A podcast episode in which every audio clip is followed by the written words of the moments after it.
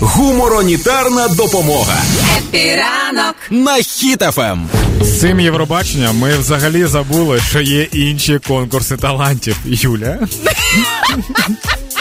Наприклад, конкурс по прикрашенню могил, який пройшов у Новосибірську на Росію. Е, ви не вам не почулося, це справді так, тому що росіяни готуються приймати своїх з поверненням їх вітати і якось зустрічати і оформлювати все це. Так от, власне, далі суто по новині, бо це якийсь сюр, який нереально повірити. Але тим не менше, пройшов на Росії перший конкурс оформлення місць захоронення.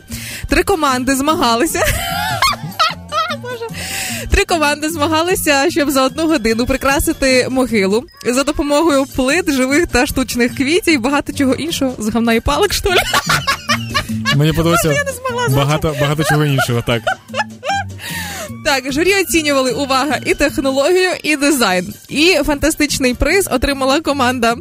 команда. Там були командні змагання.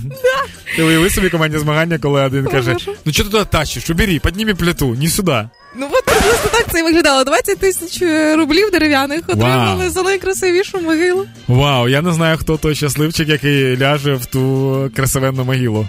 Ну тобто, і, е, Це ще держава- дуже добре, якщо ляже. Знаєш, держава- правило, слухай. своїх не залишають вони, да? Держава скаже, ми вам гроші не можемо дати, але є дещо краще. Це конкурсна могила. У!